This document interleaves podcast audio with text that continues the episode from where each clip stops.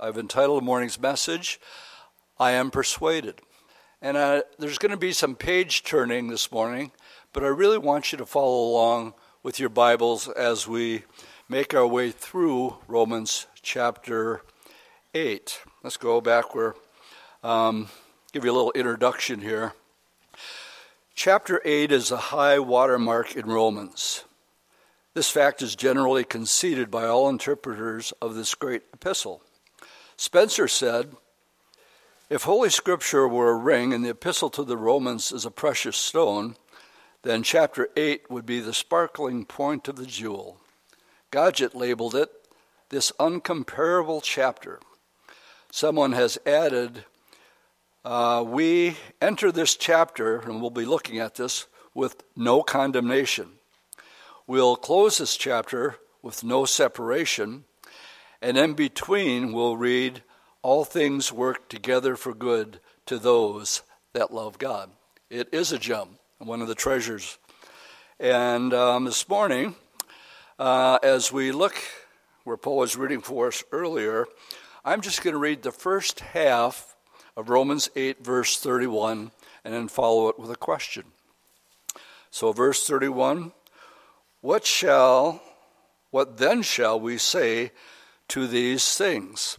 Well, that begs the question what things?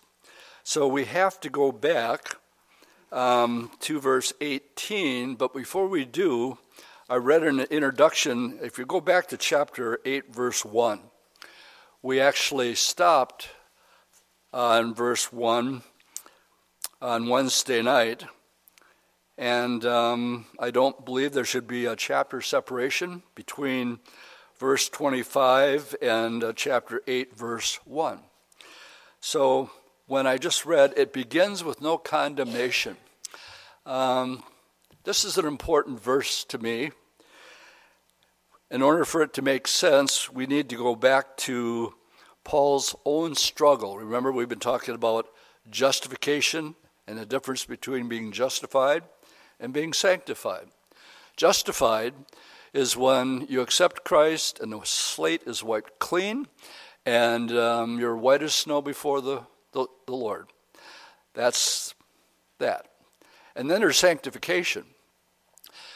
Even though we are completely justified, we have to acknowledge that a baby Christian, and this was when we were in Hebrews chapter 6, Paul was sort of chiding them saying, Look, you guys have been, been in the Lord for a long time, but you're still just drinking milk. And by this time, you should be eating meat. So, sanctification is when you first come to Jesus, you've been justified, the slate's wiped clean, but it takes years and years and years for you to go from milk, just like a natural baby, to a full grown adult where you can handle a good porterhouse steak, no problemo. Good place for an amen. So, with that being said, Paul talking about the sanctification process, he is very honest about his own struggle with this process. So let's go to chapter 7, verse 14. For we know that the law is spiritual, but I am carnal, sold under sin. For what I am doing, I do not understand. For what I will to do, that I don't practice. But what I hate, that I do. If then I do what I will not to do, I agree with the law that it is good. But it is no but now it is no longer I who do it, but sin that dwells in me. For I know that in me that is in my flesh nothing good dwells. For the will is present with me. I want to do the right thing but how to perform what is good I do not find. For the good that I will to do I do not, but the evil I will to do that I practice. Now, if I do what I will not to do, it is no longer I who do it, but sin that dwells in me. I find then a law that evil is present with me, the one who wills to do good. For I delight in the law of God according to the inward man but that I see another law in my members warring against the law. Let me just stop and say here It's really important, especially young, young believers, to understand. When you accept the Lord, you now have two natures. Before, you only had one, it was carnal. But now you have two. And the Bible says they war against each other continually. And Paul is being very, very honest. We're talking about the Apostle Paul here, struggling with this. Um, verse 23 I see another law of my members warring against the law of my mind and bringing me into captivity to the law of sin which is in my members. And then he sums it all up by saying, Oh, wretched man that I am, who will deliver me from this body of death? He gives the answer well, I thank God through Jesus Christ our Lord. So then, with the mind, I myself will serve the law of God, but with the flesh, the law of sin. Now, we have the therefore. And I'll just touch on this a little bit. Therefore, because of the struggle, that sanctification process that we're going through, because of that, Paul says, There is therefore no condemnation to those who are in Christ Jesus. There are many different types of believers, different personality traits. Some people handle trials better than others, but we all go through trials. Good place for an amen there, too. No, no exception. We'll be talking about it this morning. But having said that, um, I know too many people that they have sinned. And they've confessed their sin. 1 John 1 9. It says, The Lord will forgive you and cleanse you from all unrighteousness. But we went to Revelation 12 and we talked about the accuser of the brethren who accuses you and I before our Father night and day. And he's also whispering in your ear after you've sinned and you've confessed your sin and you call yourself a Christian. Just look at what you just did. And even though we know what this verse says, this is what I'm going to ask you to do this morning. If this in any way is a struggle that you go through, this is where you put all emotion aside and you stand upon this verse. Provided that after you had sinned, you confessed it, and if you confessed it, the Lord says, I'm going to remember it no more. I'm going to separate your sin as far as the east is from the west. So God's forgotten, but you keep coming up, and every time you think about it, you go, Oh Lord, would you please forgive me of that sin? And He says, What sin? He, wouldn't, it be great to be God? He says He can forget. I wish I, I could. So I'm not going to make the whole study on this, but when it says earlier that it begins with no condemnation, you can't. And if the enemy is whispering in your ear your inadequacies, you can tell them where to go. Think that through. All right, so this is um, how chapter 8 begins. Uh, let's go to our text, which is in verse 31. And I only read verse, the part of it. What then shall we say to these things? And the question is, of course, what things? Well, there are seven things that Paul refers to that lead up to verse 31, beginning with chapter um, 8, verse 18. We are going to go through these seven things one by one this morning. That's why I told you earlier we're going to have a little page turning going on here this morning. So, this morning, let's look at these seven things where Paul comes up with it. What can we say about these things? Well, verse 18 tells us this is the first one. For I consider that the suffering of this present time are not worthy to be compared with the glory which shall be revealed in us. So the first one is I consider the suffering of this present time. Um, we are not exempt from trials, we are not exempt from suffering.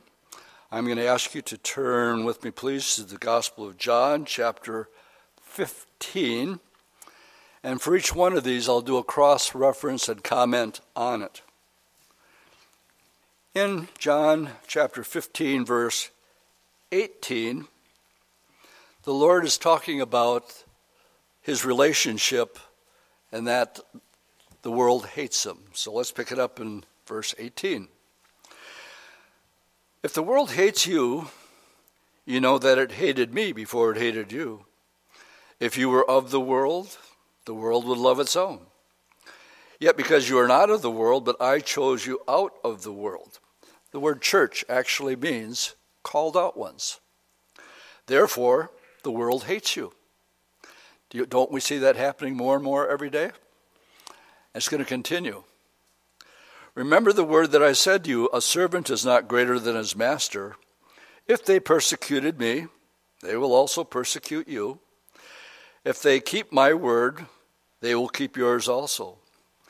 But all these things they will do to you for my name's sake, because they do not know him who sent me.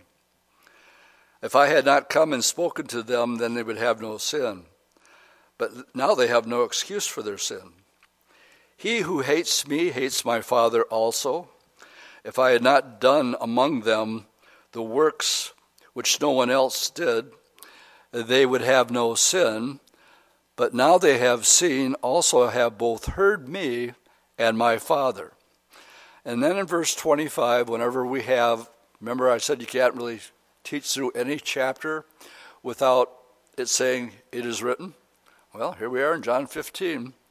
Verse 25 says, But this happened that the word might be fulfilled, uh, which is written in the law. We're looking at Psalm 69 here. They hated me without a cause. What did Jesus do that was so wrong? He only went around doing good, never went around doing bad. He hated hypocrisy, so he laid into the scribes and the Pharisees for their hypocrisy. He told the disciples, listen to, listen to what they say, but don't follow what they do. And um, so, this first one here, we can go back to Romans. Verse 18 says, For I consider the sufferings is not to be compared to the glory which shall be revealed in us. In other words, um, this morning, um, these seven things that we're looking at, the suffering now. And there are people that suffering right now. We're trying to figure out what happened down in Miami with this building coming down.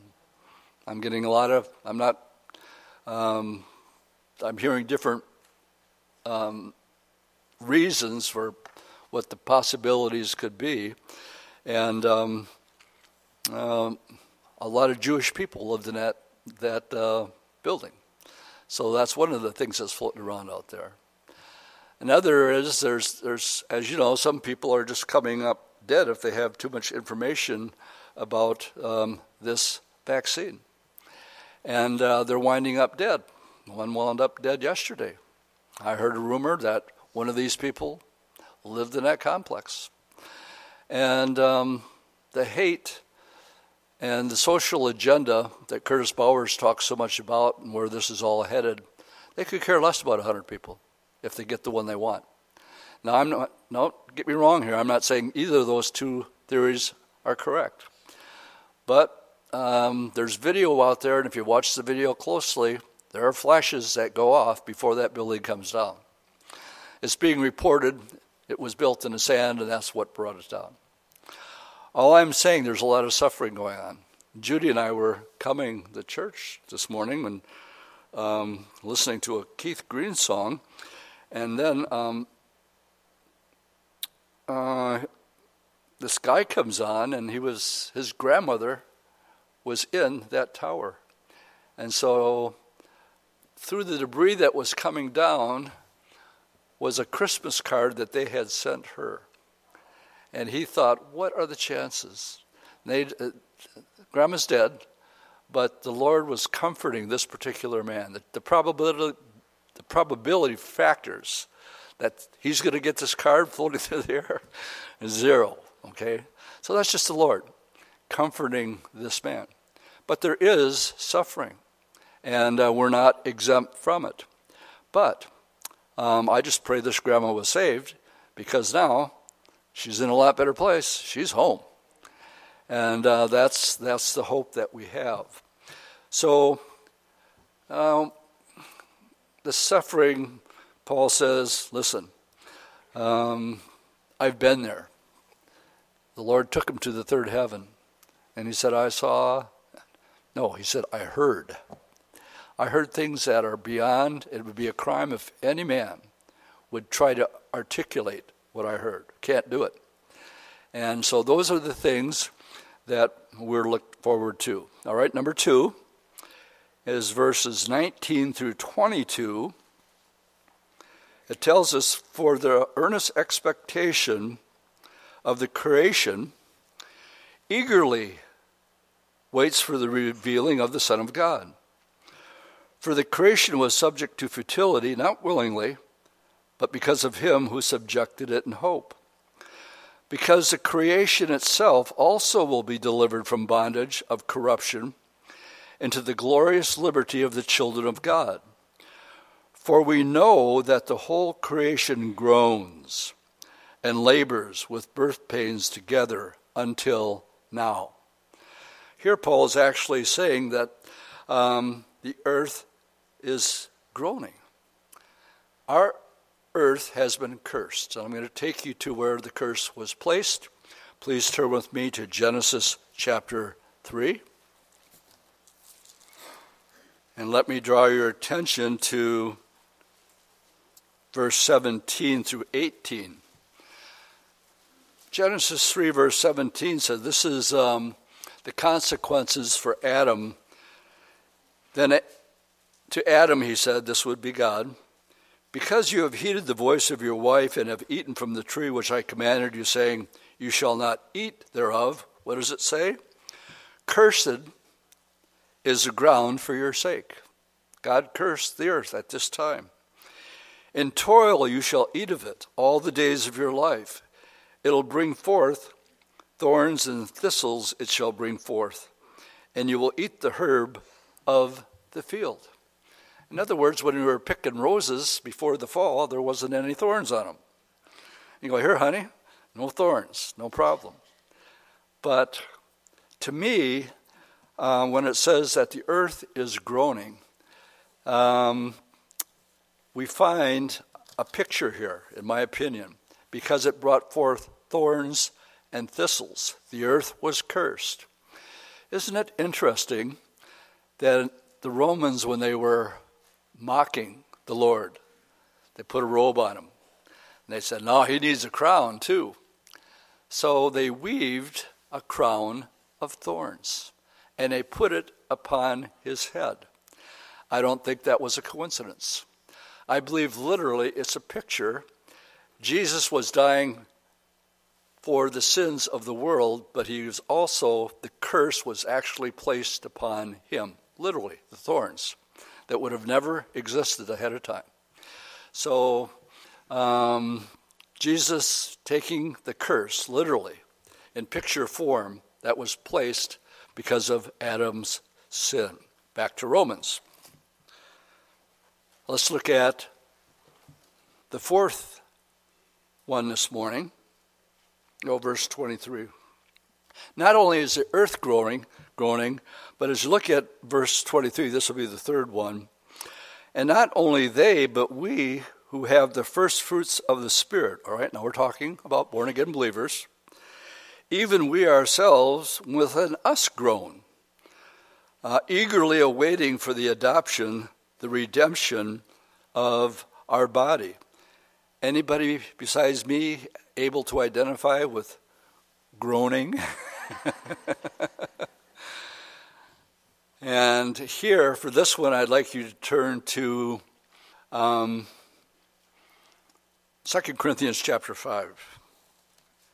And we'll read verses 1 through 8. Paul says, For we know that if our earthly house, this tent, okay, he's talking about your body, is destroyed, well, we have a building from God, a house not made with hands, and it's eternal in the heavens. For in this we what? We groan, earnestly desiring to be clothed with our habitation which is from heaven. If indeed, having been clothed, we shall not be found naked. For we who are in this tent, There it is again groan. Being burdened, not because we want to be unclothed, but further clothed that mortality may be swallowed up by life. Now, he who has prepared us this very thing is God, who has given us his Holy Spirit as a guarantee. Therefore, we are confident, knowing that while we're at home in this body, groaning, we are absent from the Lord. For we walk by faith and not by sight. We are confident, yes, well pleased, rather to be absent from the body and to be present with the Lord. You know what this verse is saying? The moment you breathe your last breath, you're absent from your body, but you're immediately present with the Lord. It's an instantaneous thing that happens. And I guess the older you get, the more you long for that. And um, so not only is the earth groaning, but we have this longing. Um, not being able to do the things I used to love doing, like downhill skiing, can't do that anymore. and um, uh, I'm always getting myself in trouble because this is 70, okay? But my head is 26. And I'm always doing, somebody showed me a picture of this uh, guy, this seven year old guy, as a cartoon, and he's carrying this great big log. And uh, the caption told him his age, says, but he thinks he's 25 or something like that. And so we're always needing to get adjusted and so on and so forth. So, yeah, it's, it's a bummer not being able to do some of the things they used to do. Did I say bummer? Now you know which generation I came out of. All right, let's go to number four. Let's go back to Romans. And let's look at verses 24 and 25. Number four. For we were saved in this hope, but hope that is seen is not hope. For what does one still hope for what he sees? But if we hope for what we do not see, then we eagerly wait with it with perseverance. For this one, I would like you to turn with me where it talks about this hope to the book of Titus. And Titus is um, right before Philemon and right after Second Timothy chapter 4. So I'll give you a second to get there. This hope 1 Corinthians 13 says, when all is said and done, there's three things that remain faith, hope, and love. Those three. So if you're in Titus chapter 2, I'm looking at 11 through 15. For the grace of God that brings salvation has appeared to all men, teaching us that denying ungodliness and worldly lust, we should live soberly, righteously, and godly in this present age. Doing what? Looking for the blessed hope. Jesus said, I go to prepare a place for you. And if I go, I'm coming back. I'm going to take you unto myself, that where I am, you're going to be there also. What do you call that? The blessed hope. It's called the rapture. And I believe um, we are living in the last of the last days. Um, listened to a Bible study last night from a Calvary Chapel pastor um, that um, he was quoting what I often quoted, and he was dogmatic about it. It was the parable of the fig tree. And he said, Look, it's black and white. The generation that sees Israel become nation again will be the generation that sees the fulfillment of all things. And he said it was late, okay? The Bible study was 10 years old how much more now? And um, so, but we're in complete agreement. It's been 73 years since um, Israel became a nation.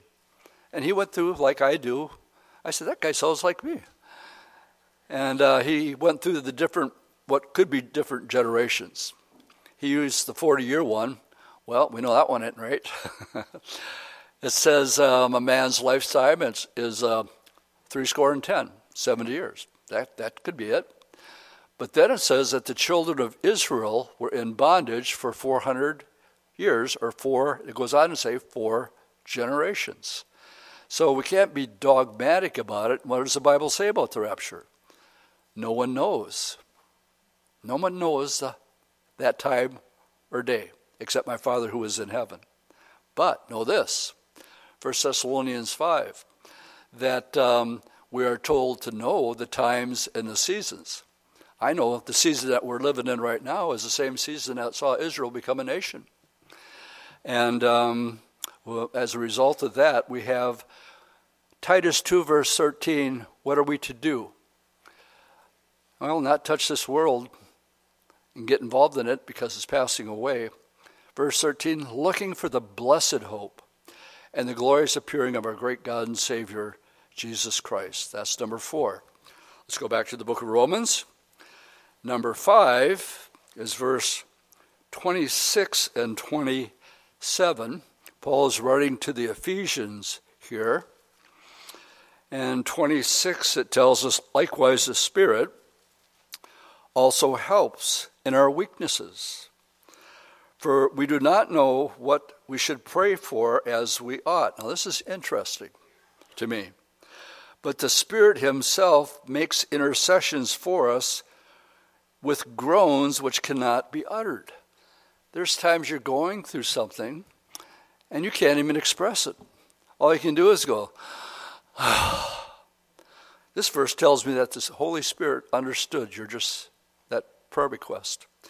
And he makes intercession for us through groans which cannot be uttered. Lord, I don't know what's going on. Um, you realize we talked about the spiritual warfare. That's a daily thing that we go through.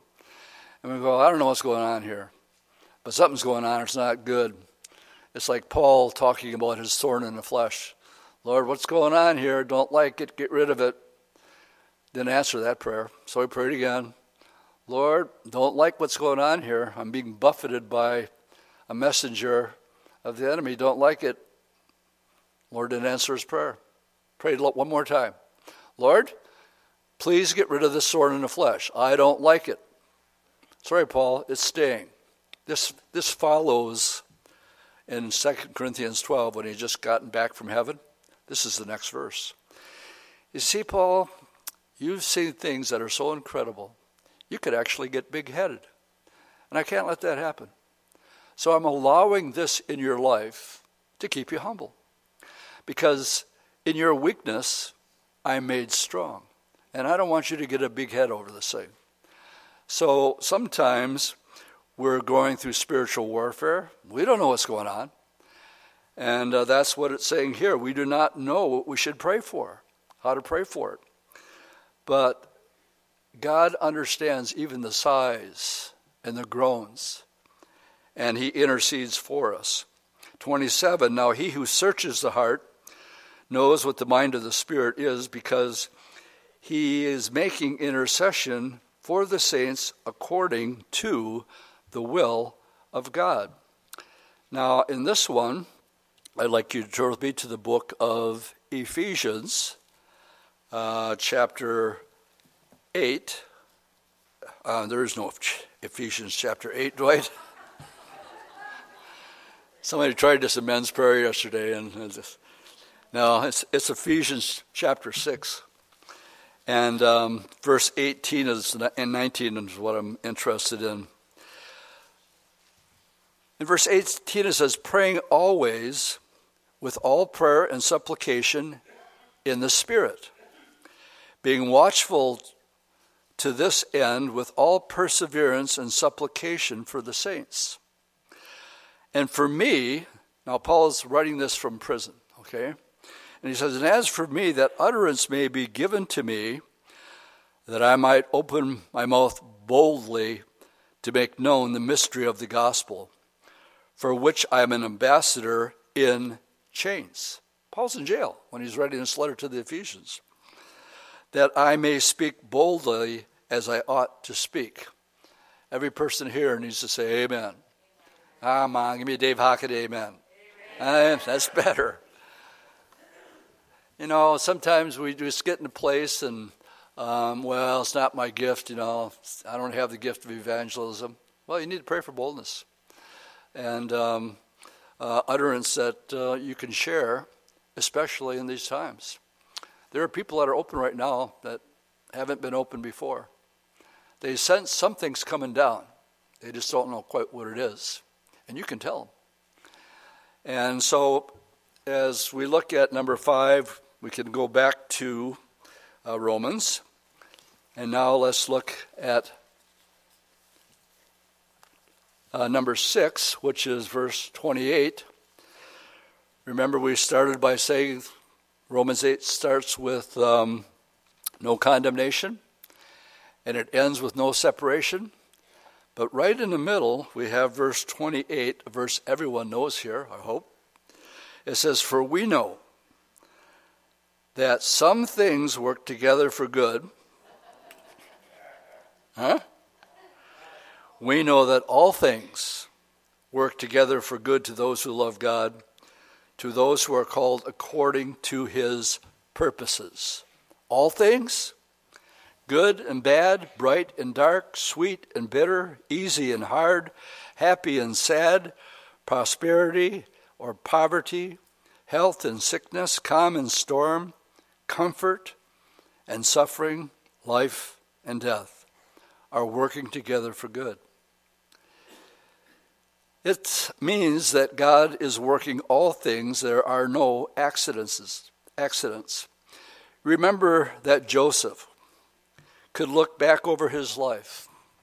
You know, he went from being in the pit to being the most second most powerful man in the entire world.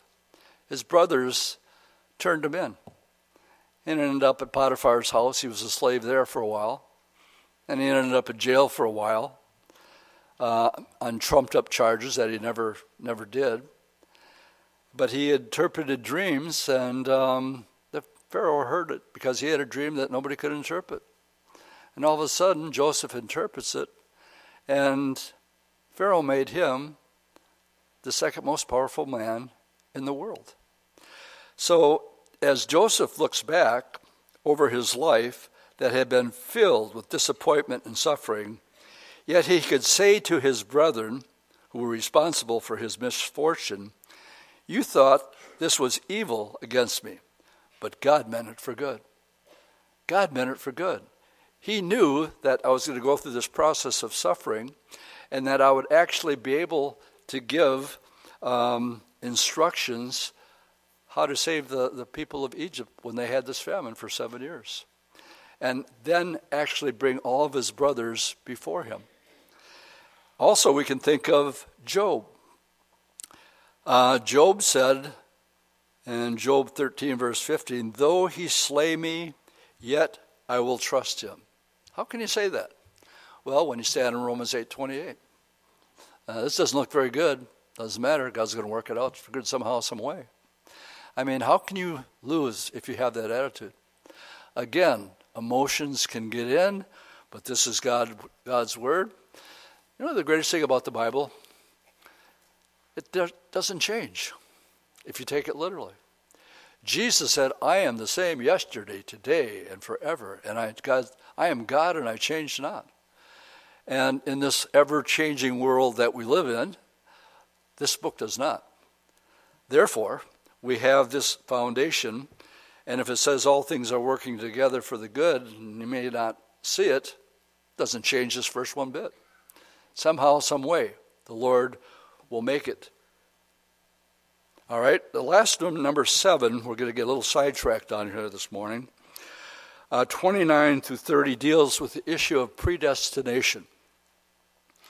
It says, For whom he foreknew, he also predestined to be conformed uh, into the image of his Son, that he might be the firstborn among many brethren.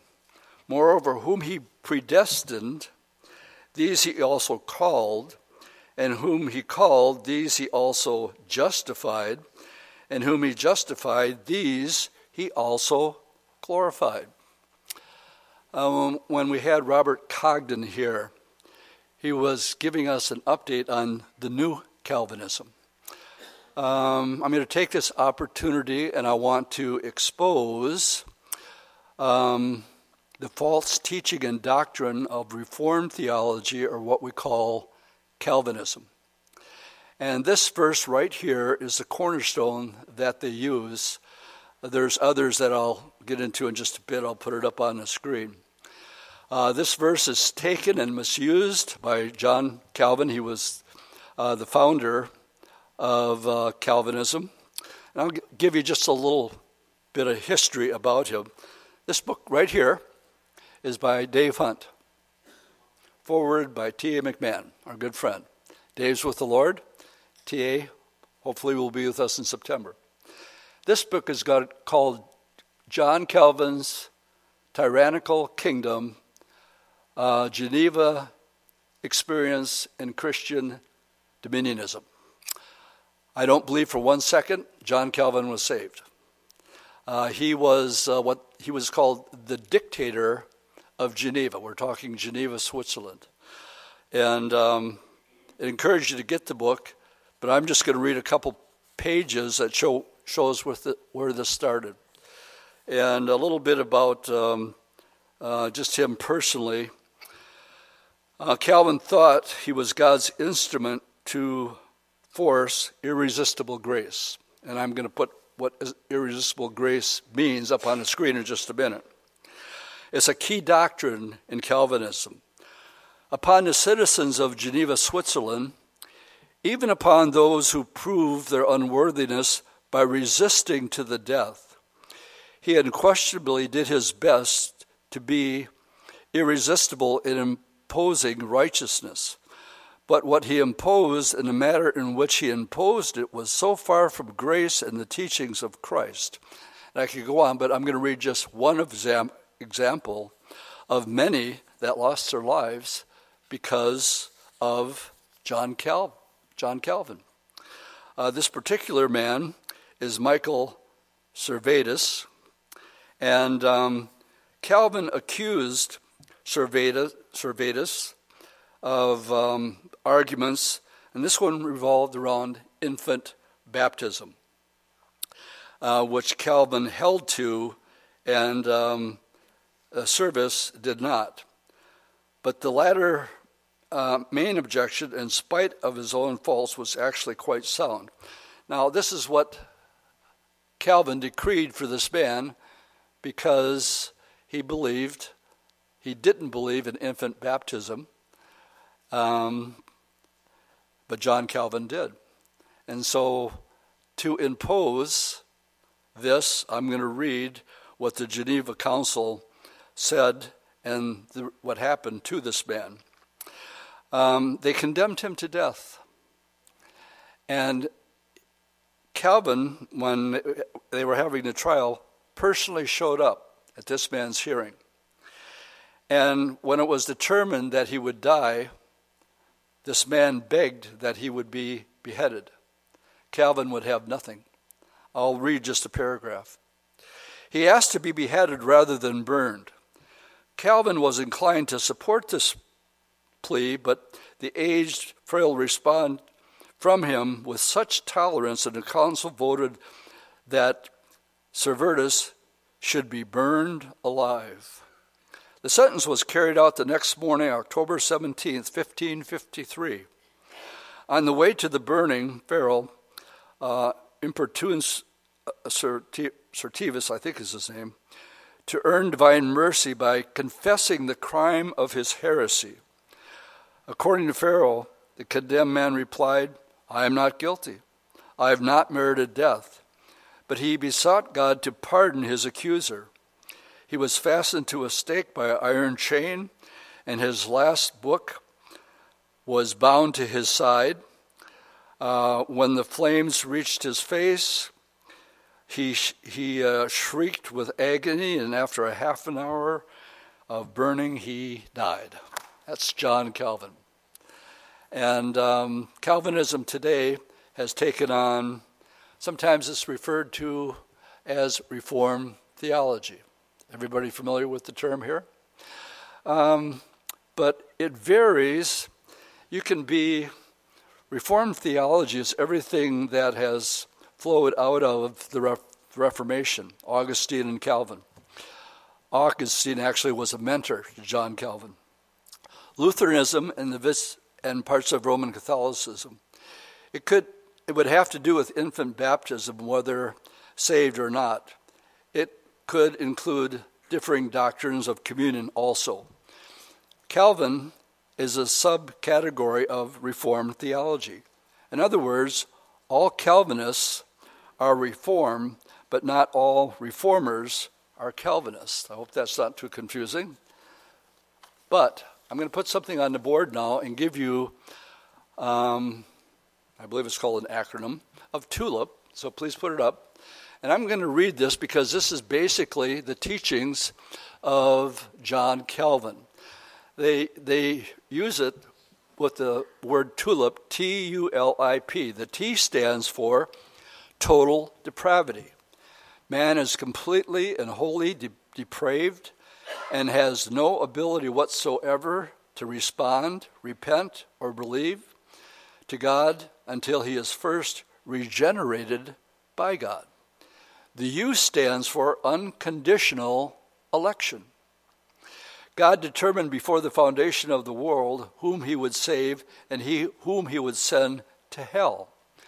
Men would have no choice or free will to either accept or reject Christ as Savior. The L stands for limited atonement. Christ's atonement on the cross was not for everyone, but just for the elect. I stands for irresistible grace. Uh, faith is something God irresistibly bestowed upon the elect without their having believed anything. By such reasoning, man can't even hear the gospel, much less respond to the pleadings of Christ. The P stands for the perseverance of the saints. This is what Calvinists say has given them the assurance of eternal security. But in actuality, the emphasis is upon the believer's faithfulness in preserving, not upon God's keeping power.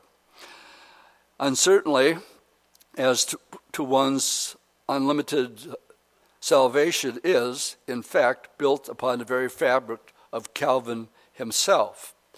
All right, if you just take this at face value and I would sum it up in a sentence, it would it would sound something like that. That would mean that predestination, and that's what we're talking about right now. Um, some of you have been predestined to eternal life. Well, that begs a question and has to mean that others have been predestined to hell. Everybody following me? Okay, Dave Hunt wrote a book about this too. I can give you the whole book just by its title. The title of his book is What Love Is This? And there you have the whole book. What love is this? All right. Have a little fun here. I want to keep up with the trends and things that are going on in the world today, so I have uh, my Calvinist uh, t shirt. And um, I hope you guys can pick it up. It says Calvinism.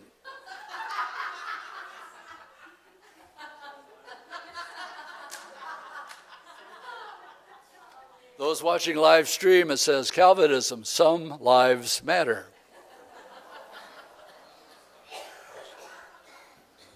when you're having a heavy Bible study, you got to find something to light it off without, without compromising. So, you know, um, bottom line, if Calvinism is true, um, why are we here this morning? Why ever witness to anybody again if Calvinism is true? We've already been predestinated one way or the other. So you're wasting your time here this morning. And it needs to be exposed. When Robert Congdon comes, you have to admit this is radical. It wouldn't fly today. So, what I'm about to read to you is the movers and shakers in leadership and of what we call the characteristics of the new Calvinism. And um, again, Robert Congdon is probably Dave Hunt are um, the best ones that I know of, of exposing this heresy. The New Calvinism is a broad church with a wide, wide range of beliefs, doctrine, and practices. The Gospel Coalition. How many of you have heard of the Gospel Coalition? Okay, good. You need to know what it is.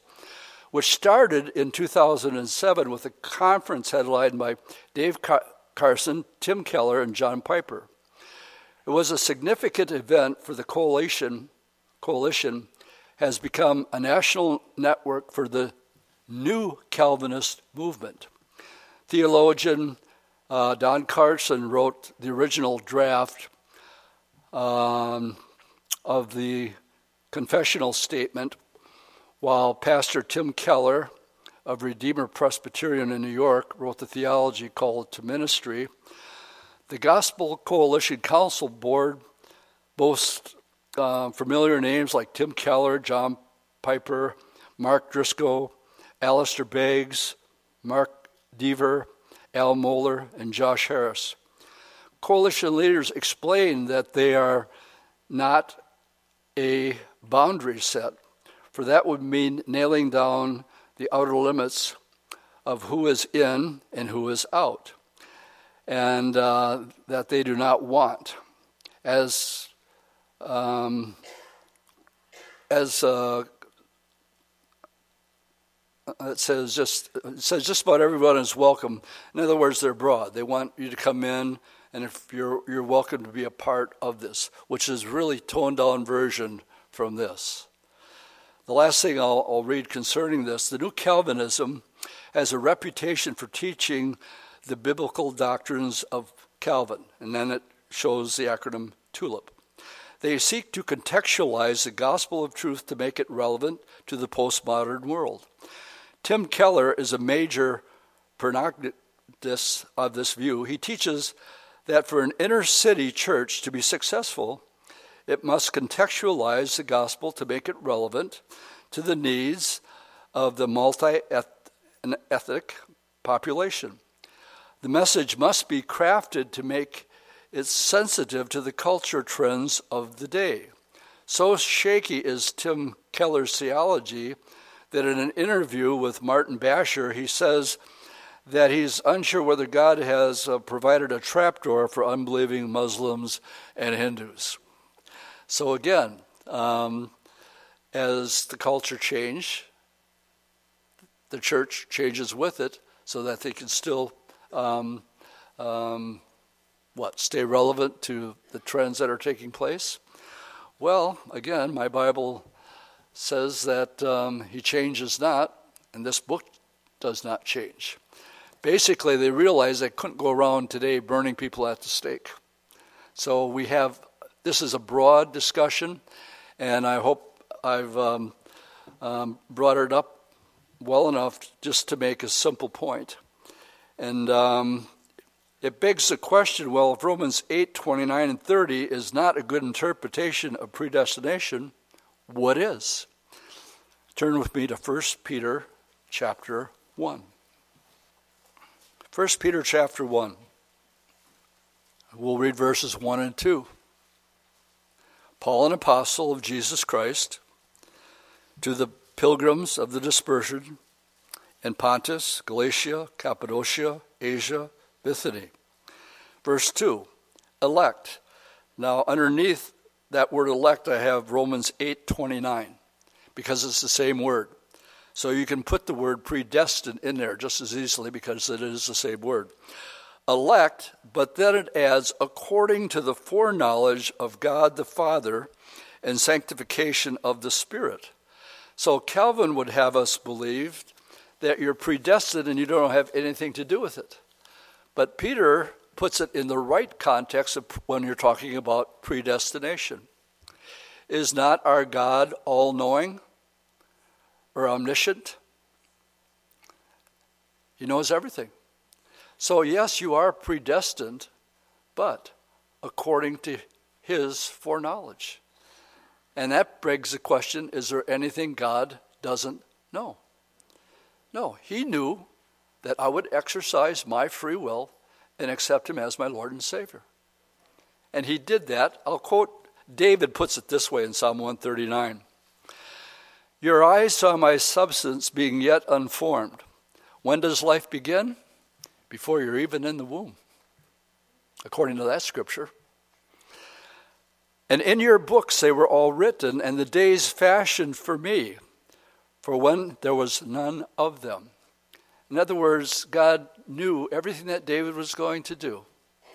He knew that he would be a musician's musician, that Saul has killed his thousands and David his tens of thousands, so he was a man's man, he was a warrior. And um, his reputation and his nickname is a man after God's own heart. But he's also a man who committed adultery. And to cover his tracks, he was also a murderer by killing Uriah the Hittite. All the days were there. But David made his own choice when he committed adultery with Bathsheba. And God wrote it down and he just laid it all out. So let's sum it up. Predestination. What is the right context of it? Well, according you have to put in there according uh, to the foreknowledge of God who knows all things. Everybody with me with that? Calvin's interpretation of it is not the correct one. What here is the correct one because it implies that I actually exercise my free will that the Lord knew all along. Okay, let's go back. We've, we've made it now through one verse. Don't worry, we're almost done. So, what shall we say to these things? Well, we just went through seven things uh, f- from verse 18 to 30. Now, Paul says of those seven things that we've just gone through, what can we say to these things? If God is for us, then who can be against us? If he did not spare his own son, but delivered him up for us, how shall we not with him also freely give us all things? Who shall bring a charge against God's elect? It is God who justifies. Who is he who condemns? It is Christ who died, and furthermore is also risen, uh, who is risen at the right hand of God, who also makes intercession for us. For we, for who shall separate us from the love of Christ? So, in, in these verses right here, uh, will it be tribulation or distress or persecution or famine or nakedness or pale or sword? In these verses, it means everything imaginable.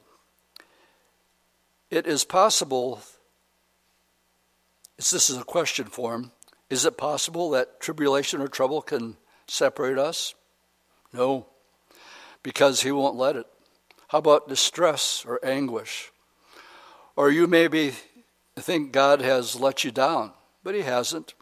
Persecution, and this means um, the kind of persecution that's coming down today on the church.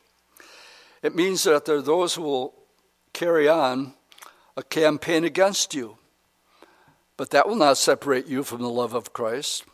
Famine or nakedness or peril or sword, by the way, this is a brief bio- biography of Paul's life. This is everything that he went through. He knows from experience that uh, these things will not separate you from his love. Now, here we have it again. It is written. This comes from Psalm 42. He says, As it is written, for your sake we are killed all day long, we are counted as sheep for the slaughter. This is a quotation from Psalm 44, verse 22. Yea, for thy sake are ye killed all the day long. We are counted as sheep for the slaughter. Uh, this is a frightful picture of the saints of this day. I believe with uh, all my heart that this is an attitude of a satanic system towards the child of God, even in this hour. And we can't be ignorant, we're told, to the enemy's devices. He hates you. He hates you. He wants you taken out, period. And a lot of what's coming down right now, uh, people don't have a biblical perspective. It's not just the Gates or the Rockefellers or the Rothschilds or they, what people would think are pulling the strings. No. This is spiritual warfare at its highest degree. And it's all leading to one thing, and that is a tribulation. And um, uh, then it finally reaches its ultimate point where you take the mark or you get killed. Certainly can't buy or sell. That's where all this is leading to. So we see that moving in that direction right now. It goes on to say in verse 36 it is uh, difficult to see some of the persecution that's going on today, but even this will not separate us from the love of God. All right, let's close this up this morning with verse 37. Yet in all these things, all these trials, we are more than conquerors through him who loved us. How can a sheep for the slaughter be more than a conqueror? This is another wonderful paradox of the Christian faith. What does it mean to be more than a conqueror? Well, it means to have assistance from another who gets the victory for us, who never lets us be defeated. The victory belongs to Christ, not to us. The victorious life is not our life, it is His life that He lives through us. Another good place for an amen. We'll sum it up in verses 38 and 39 this morning, where it says, Yet in all these things we are more than conquerors who loved us, for I am persuaded. That's the title of the message this morning. For I am persuaded that neither death nor life, nor angels, nor principalities, nor powers, nor things present, nor things to come, neither height nor depth or any other created thing shall be able to separate us from the love of God which is in Christ Jesus our Lord. For I am persuaded means that he knows. Death cannot separate us. In fact, it will take us into his presence. The response of many of the early Christians, I like this, who were martyrs, when they were threatened with death was, thank you, you will transport me right into the presence of my Savior. You know, if somebody comes up to me and says, you know, like in the days of, of um, the, the emperors, um, deny Christ or die. And they, they got a gun pointed at denounce your faith. And my answer to them was, please don't miss. Make sure you get it right the first time. How can you lose with an attitude like that? Did not Paul say, O death, where's thy sting? O grave, where's your victory? And yet, in reality, the American Christian does not have that mentality. You got to remind yourself on a daily basis that you're a pilgrim and you are a stranger and you're just passing through this place. And the older you get, the more we desire it. And uh, my heart actually goes out to the younger people today when they see a lot of this stuff coming down. And they're 18 years old and they got their whole life in front of them. And, and uh, my heart goes out to that because they have dreams and ambitions that they'd like to do. But there is a generation that's going to be different, and I believe it's this one. Life is often more difficult to face than to face death. But life's temptations, failures, disappointments, uncertainties, and sufferings will not separate us from the love of God. And it goes on to say, uh, that's, I'll close with this uh, it's a love story. We love him because he first loved us, and nothing can separate us from that. He en- we entered this chapter with no condemnation. We conclude it this morning with no separation. And in between, we have all things working together for good. Can you improve on this, my friends? Can't make, make it any better than that, except there is a word. I don't know which brother it was in men's prayer yesterday, but from Psalm 146 to 150, it begins with the word praise the Lord, 146. The last verse of 146 says, Praise the Lord. 147, praise the Lord. Last verse, praise the Lord. 148, praise the Lord. Last verse, praise the Lord. 49, and then, of course, 50. Matter of fact, I'm even going to read 50 because if any people have problems with drums and guitars in church, I think it's a good one to read. So i will close this morning because this begins with Praise the Lord. Praise God in His sanctuary. Praise Him in His mighty firmament. Praise Him for His mighty acts. Praise Him according to His excellent greatness. Praise Him with the sound of the trumpet. Praise Him with the lute and harp. Praise Him with the timbrel and dance. Praise Him with stringed instruments and flutes. Praise Him with loud cymbals. Praise Him with loud clanging cymbals. Let everything that has breath praise the Lord, and then it ends, praise the Lord. If you take the word praise the Lord and you interpret it into the Hebrew, do you know what word you come up with? The word is hallelujah.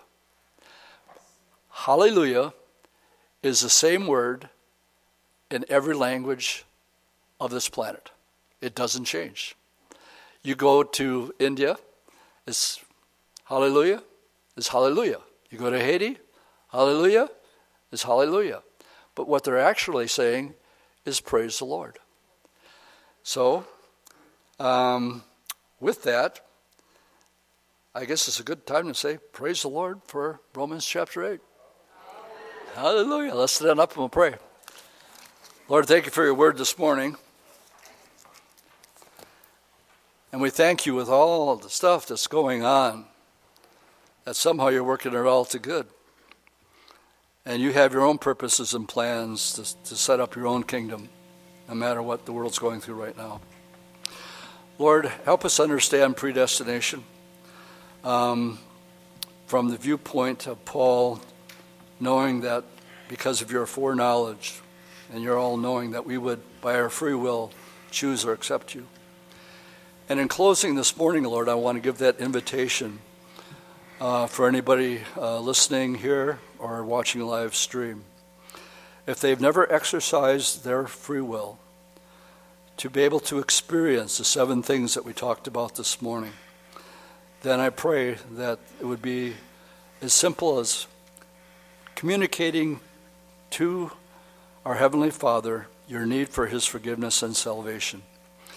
Your word tells us that you're not willing that any should perish, but that all should come to repentance. And Lord, in closing, I pray for that one this morning, that you touch that person's heart and bring them to you. In Jesus' name I pray. Amen.